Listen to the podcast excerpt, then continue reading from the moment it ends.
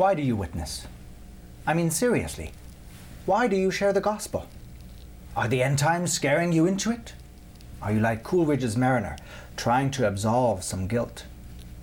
Or are you like a man who loves his family that he can't stop talking about them? He shows you pictures of his children. Perhaps like the lady who can't stop talking about the joys of scrapbooking or any of the other hobbies.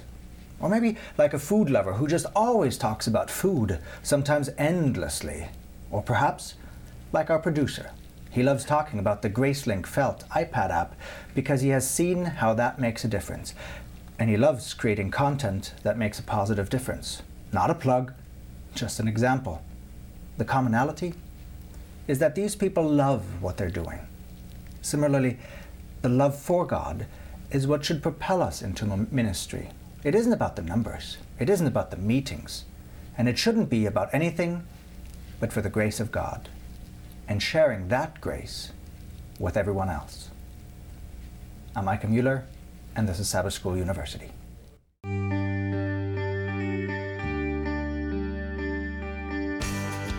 offering information for your mind, enabling transformation for your heart.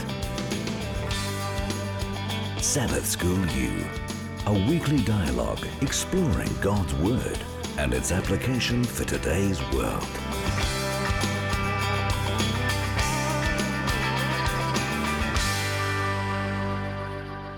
Welcome back to Sabbath School University, and we have an exciting topic. We're in the middle of a study on Thessalonians, and so we'll get into a chapter two of First Thessalonians today. And we have a group of people here with us, some guests, some old time veterans as well.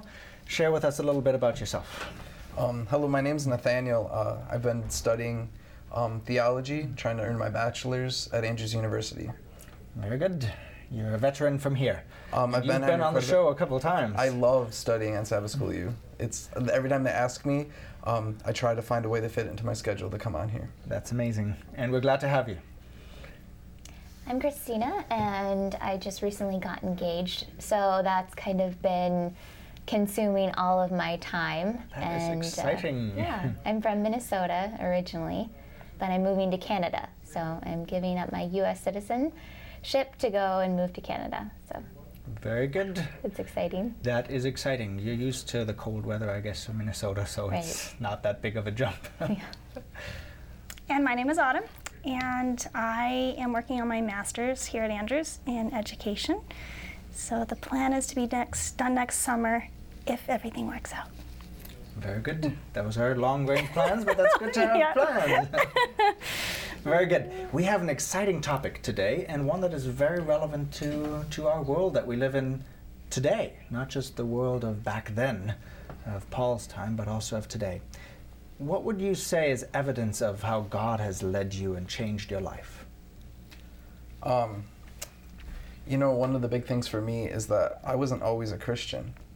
So it's not like I just wake up in the morning and say, hey, um, I think I'm going to be a Christian today. You know, I'm just going to start reading this book and it's just going to change my life. I was very skeptical. I started reading it and then I noticed that I've read lots of other books that talk about being a good person or doing good things, but it wouldn't change me. But when I would read this, it changed me. So um, I just look back the way I thought my thought patterns were before, very self-centered and selfish, to after spending time in the Bible, to caring about others, and even to the point that I'm putting them before me. So these these two thought patterns are completely different. It completely changed me. Thank you for, for sharing something very personal. For me, um, I'm kind of an Adventist of the Adventist. So I've been, I grew up in the church and I went to all the programs and different things like that. So a lot of people would say, oh, God's working in your life. But I had an amazing experience. I was at the Generation Youth for Christ um, meeting a couple years back. And they made a call to be a long-term long-term missionary, and I thought, well, maybe I should go. But I hate altar calls you know, the music was playing and all that kind of stuff. And I was like, do I really want to? just right. Yeah, do I really want to go or do I just feel like my emotions are telling me to? So I waited and I kind of ran like Jonah did. And the next day after the conference ended, I got a phone call and it was Paul Howe, who is the um, administrator of Gimbi Adventist Hospital in Ethiopia. He was like, I don't remember exactly what he said, but he said, you know, Christina McNeilis, we need you in Ethiopia. Click. That's kind of like he probably said more than that, but that's that's what I got from it. Just the gist. And and I was I was like, okay, God, you're telling me that I need to go. So I prayed about it for a week, and then I went. And um, when I went there, like I, you know, you, I arrived in Addis, and then we drove on this like horrible bumpy road for 10 hours, like one restroom break. It's kind of like find your next tree. It was not ide- the ideal situation. And then they, they brought me to my room, and I called it the dungeon because it was like this uh, really like wet and damp because it was a rainy season and the sheets were damp and there was a rat running around. There was mold growing up on the wall. And my window i had a tiny little window had bars on it like a gel. And i remember just bawling. And I couldn't call home and I wasn't around my family and it was just horrible. Like the situation was awful. Like you could hear yelling and screaming and wailing from someone passing away in the hospital because I lived on the compound there and I remember just saying okay God it's me and you like I have nothing really that could help me around here. I don't have the internet that makes, you know, like I can't I can't tweet or go on Facebook or, you know, all those things that kind of make you feel good as a person. Mm. And so I said, I'm just going to give 110% to you. Mm. And they had always talked about, oh, you got to give all, you know, you got to give yourself like daily and that kind of stuff. And I think it, through my Christian walk, I would wake up and I'd be like, okay, God, I'm going to serve you today. And then I would be me, me, me, I'm going to do this, da da da. And at the end, I'd be like, thank you, God, for being with me today. And then I'd go to bed. And it was just kind of this generic fluff that I had my whole life. And and this was this evidence was something that was real it was something that was raw and it was just like this unbelievable experience where like okay it's only me and you god mm-hmm. what do you want for my life and it changed me forever yeah mm-hmm. and you're here to tell the story. yeah You're still alive. yeah. She The survived rat her didn't dungeon. alive. I think for me, it's one of those events where, you know, sometimes in the Christian life, you can see a dramatic event that you say, at this point in my life, God spoke to me. I think both Nate and Christina have seen that. For me, I think it was more something of kind of this maybe more imperceptible mm-hmm. growth that mm-hmm. happens in your life. And sometimes you get to a point where you're thinking, did I change? Like, did did I have an experience with God? Because it's not one of those earth-shattering mm-hmm. events that you go back and you say, "Yeah, wow, I can see this." But for me, it's coming to a point where you look back at your past and you think, "Oh, wow, I am different." I didn't notice the processes I was going through, mm-hmm. but when I look back at, like, I just went through one of these recently, of responding in a very different way than I ever have in the past. And someone actually called me out on it and they're like, Autumn, you're you're not responding how you normally do to this. Like what what is different about you? And when I started analyzing it, I was like, oh, I guess that's true. You know, before I would have responded in this probably not so so Christ-like fashion. But I didn't realize the change that had happened into me until I was able to look back at my past experience and be able to see that God did change a heart. So mm-hmm. I don't think we can get discouraged. Like it's great when we have experiences like that. And mm-hmm. sometimes I wish I had more of those so I could talk about them. But it's also just experiencing what God is doing slowly as I as I grow in my walk with Him. Mm-hmm. Sometimes we, it's wonderful to have great moments of, of change, but sometimes it's also the very small things that, that happen on a daily basis. I think for me, there are kind of two things, and they both reflect one of those and one of those experiences. um, I and me and my brother, we didn't get along very well as long as I lived at home. Um, we get along great now, but we used to kill each other. Um, just uh, we would be physical to the point that somebody just physically couldn't hit anymore. Just was so tired of. So we'd get into some rough fights, and um, and it was around my baptism that something changed, and I became more patient. Instead of becoming aggressive, I was patient. And that was something that I couldn't attribute even to myself. I noticed that in myself. It wasn't just other people, but it was also other people that noticed. I'm responding more patiently to the taunting or flaunting that he did, and, and I wouldn't provoke a situation anymore. And that was a direct change that I noticed, and something that I said, well, that God did something for me. I, maybe He needs to do it again, but uh, I think we never quite lose learning those experiences. And the other thing was a shift in thinking. Uh, th- this abstract thing. There's some practical things, and then there's sometimes these abstract things of how do you think about the world? How do you think of, of how things fit together? And that has been something that has changed slowly. And I look back and I'm like, I wouldn't want to live any other way than with the worldview that, that I can read or extract from the Bible. And uh, that is a very abstract thing, but it's also one that gives me a lot more power uh, for the long run. Those moments of great things, they come and they go, but these big things. That's kind of what Paul was dealing with when he talks to the to the Thessalonians. And we're going to look at chapter 2 today. What are the things that you kind of saw that are important in, in chapter 2 that deal with the, the ministry? Have we prayed before we got into the before we get into the scriptures? Have we prayed yet?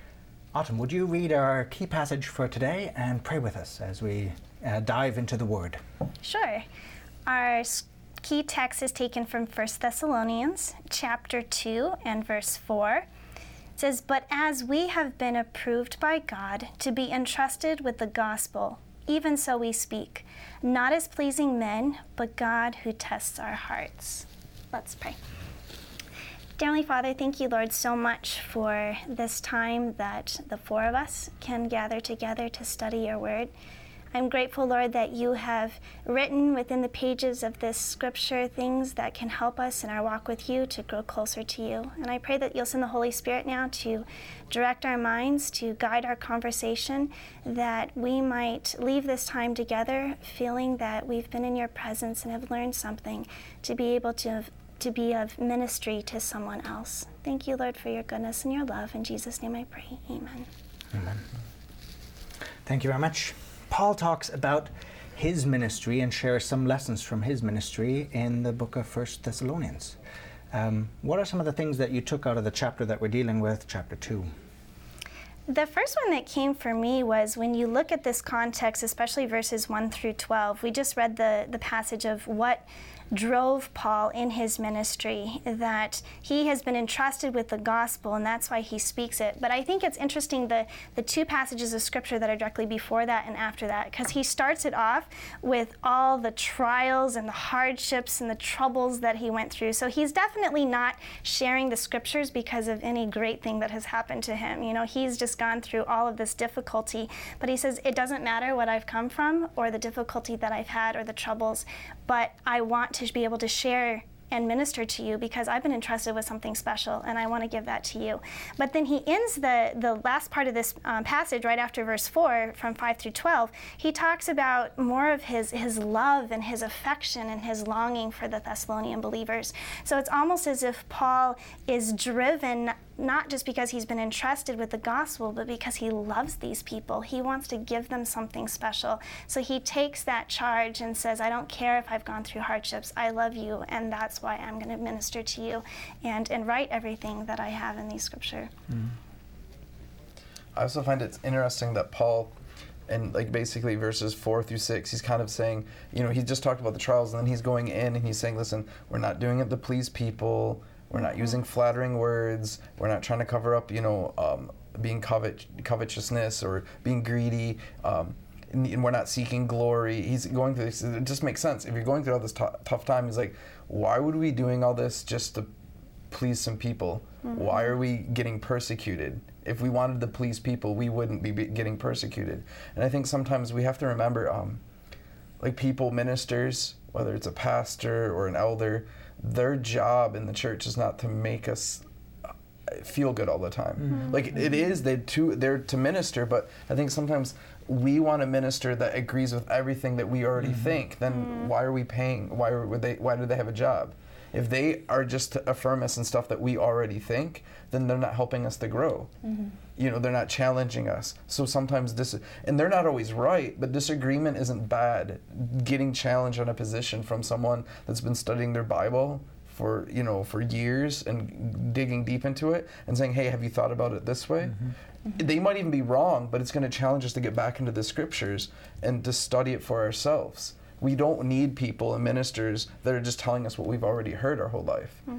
We need ministers who are going to dig in the Word, pray to God, and point out our sins and point out the direction we need to go. I think you're absolutely right. We sometimes I got a call the other day from somebody. I have this conflict with somebody. This is what I did. Tell me that I'm right. I'm like, No. no, I haven't heard the other side of the story. Well, but you have to say something. No, I'm not going to say something. We just want to hear what we want to hear. Yeah, and I think it's just really dangerous because um, I don't want to. I don't want to be told that I'm right all the time. That's not good for me. Mm. I'm already cocky enough, you know. I'm already conceited enough. I don't want to be petted in that, you know. I realize that I don't need someone to like just, oh, you're always right, Nathaniel. That is not what I need. That is absolutely not what I need. And I think too, going off of what uh, you were saying, is that the youth kind of it's almost like the leaders in different ministries and that kind of stuff. They think that okay, this is what they need. This is what they want. Mm. And so we we get like kind of put into this box like they want to be entertained and they want to feel good and all this kind of stuff. And if we look at what Paul was doing, like he was talking to them because they were zealous and they were bold and they wanted to go back to the Bible. And I think too often we're spoon fed. Hmm. Here you go. This is what you mm-hmm. want. Mm-hmm. And I think what's so neat about the Thessalonians is that their church is that they wanted something real. They were looking for that. They were passionate about it. I know in Acts of the Apostles, uh, Mrs. White says that they were they were zealous mm-hmm. to witness. So these are passionate people and they're ready and they don't want some cookie cutter answer or some like little stereotype box. They want something more. They want something bigger. They want something deeper. And that's what he's addressing. And I love that in uh, verse 2 he says be bold. And I love the I love the phrase of entrusted that he's entrusting them with like you know giving responsibility. Yeah. Like I think that's really important especially for young people. You know, you have a responsibility to God You've been entrusted with this, not to just sit back and be entertained. I've heard that very often. Don't give young people anything they don't have enough wisdom. And yet, all great movements of history and of our church as well have begun by teenagers. Mm-hmm. No, give them, give them a lot of uh, stuff. To give just a little bit of background, the, the Thessalonians they had all these charlatans passing through, and we know of a lot of charlatans back then. And much like the Wild West, somebody comes into town and sells you some little flask, and in it is the magic potion that will heal you from all your sicknesses. Mm-hmm. And people flock to it and yeah. buy it. And these are people that sell goods for their own enrichment. And Paul is saying, I'm not mm-hmm. one of those. Mm-hmm. This is not about me, it's all about God. And that changes the whole dynamic. And mm-hmm. look at what I've gone through I didn't get any benefit out of it. I've actually lost out of it on a scale of, of how things work in life and what we think is great and what isn't. And he mm-hmm. says it doesn't matter, just like you said. It's so important that um, we look at Paul and try to be like him because um, we can do that in the church. I mean, why do we want to lead out in song service? Why do we want to teach Sabbath school? Why do we want to preach? Mm-hmm. Is it because we feel the burden of God that He's telling us to do that? Or maybe is there some other benefit? Mm-hmm. You know, we can, you get up front in people and they give you attention, and human beings enjoy that. Mm-hmm. So I think we always need to check why am I doing the things that I'm doing? You know, there's, mm-hmm. I remember there's a deacon at one of the churches, and all he cared about was making sure that making sure the church ran, making sure it was open, making sure that the sermons got recorded, making sure the audio was levels were adjusted right. And he didn't. He never wanted to be up front. And sometimes I thought that man is more of a Christian than me, who gets to be up front and gets praised for what I'm doing, but he never does. Mm-hmm. And so I think sometimes we just need to look at Paul and read what he did and say, when I do ministry, is my motives is my motive for gain or is it for others? Is it for Christ? Is it for God? And so I think we really need to check ourselves and look at and compare ourselves with Paul and see, wow, Paul was being led by God. Am I? Hmm. And I think to go off of that, Nate is talking about why does Paul do ministry? Why should we do ministry? And I think it's also important to think how do we do ministry? You know, I think when you look at the example here of Paul throughout Thessalonians, you know, he has to give some some charges against the Thessalonians for what they were doing, but he, he begins his, his section of describing for them his love and his, his want to see them to grow. And I think for me, anyways, it's easier for me to take reproof and instruction from someone that I know really loves me because I realize mm. they're doing it because they want to see me grow. They want me, they want me to to have a closer experience with Christ. It's not to, you know, let's see, you know, if I can mm. squish you, you know, with telling you all the bad things you're doing. It's not like that. Mm-hmm. And I think the approach of how we're how we conduct ministry really will have a telling influence on on how a person is going to respond to that, whether we show them Christ's love through it or not. What, what would you say? I think those are important elements, and we need to dive deeper in that. What are the things that that people should have, possess, uh, that that want to be ministers, that want to be involved, that want to go out? What what would be the things that we should look for? Well, I love reading about Hudson Taylor, you know, one of our great pioneer um, min- ministers. And I was I was reading about him, and one thing that he says, one of his famous quotes is, "Go forward kneeling." And I think so often prayer gets left out of it. It's like we think that we need to have like these 10 points and we have this process that we need to do and we need to put it in this committee to go to that committee to do this committee before you do something. And he was all about prayer. And, uh, you know, there's a story about him that he led, I, I don't know, 10, you know, tons, tons of people to church and tons of people to God. And at the end of the day, be, he would say, you know, God, what's wrong with me? What stood between me and you that you did not allow more people to come? And instead of going back and being like, oh, today we baptized 120 people and hoorah, he was like, why not 121? And I think I just love that earnestness, and I love the fact that he was all about prayer. And I think in today's society, we are lacking in that prayer. Mm. And another thing was is that he didn't wait for all his funds and everything to kind of come through and for it to be politically correct and for everyone to say it was okay. Like he went. And he and he didn't have any tools and programs or anything like that. He went with his Bible and he went with prayer and faith. And I think that's what we're lacking is kind of that raw grassroots going out and doing it. And I think what's so neat about young people is that we can do it, and if we make mistakes, we'll try something else. Or if it doesn't work, we can kind of pick it ourselves up and go at it again. And I think that we shouldn't be limited by kind of the protocol, so to mm-hmm. speak. Mm-hmm. I also think that we have to um, be willing to do what God wants and not what we mm-hmm. want, and not want reward. Like there's, you know, uh, we're studying theology. We want to be hired and become a pastor, but it comes to the point: Am, am I going to pastor? Even if I don't get hired, am I going to pastor if I have to work um, at a grocery store, if I have to work in a restaurant, or am I still going to have that pastor heart? Am I still the training that I've had?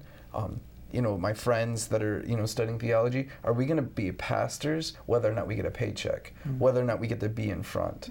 I think, I think one of the qualities is that you're going to do it because it comes from God's love within, and then you mm-hmm. don't have to get paid, you don't have to get recognition, you don't have to get honor, you don't have to get a title. You do it, and you don't have to do it. You don't. You can just do it like to the person that you meet at the grocery store, to the person that you meet at the restaurant.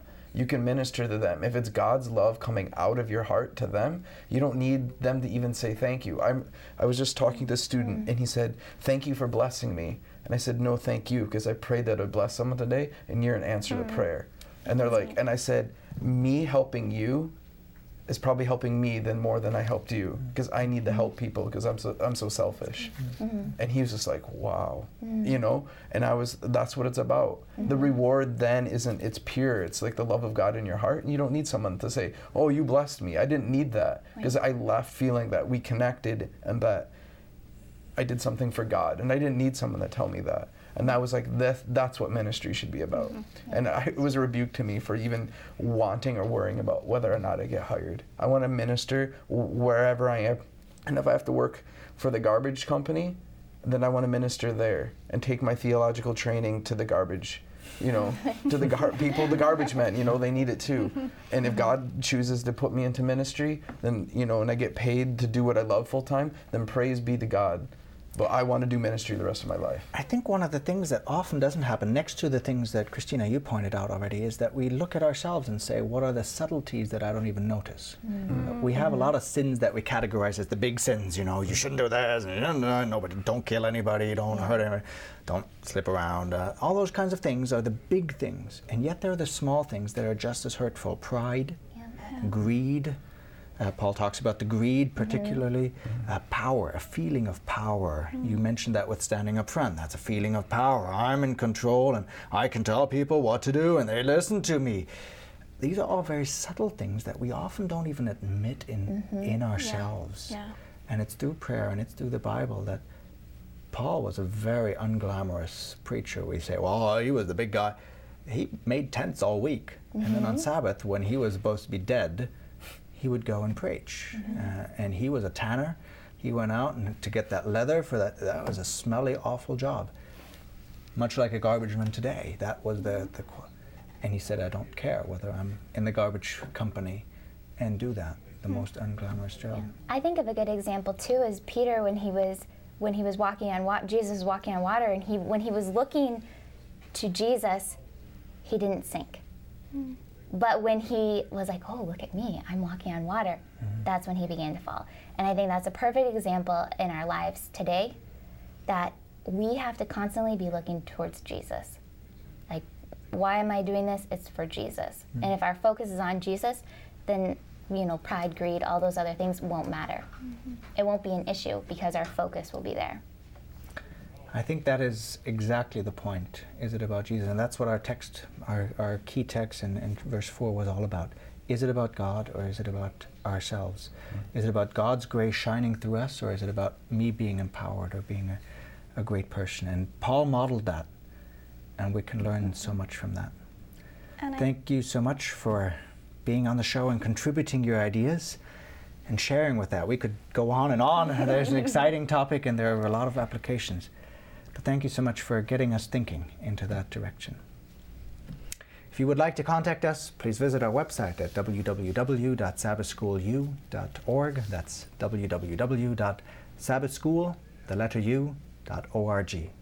Remember, the goal of Bible study is information and transformation, and you know it. It's for the head and for the heart.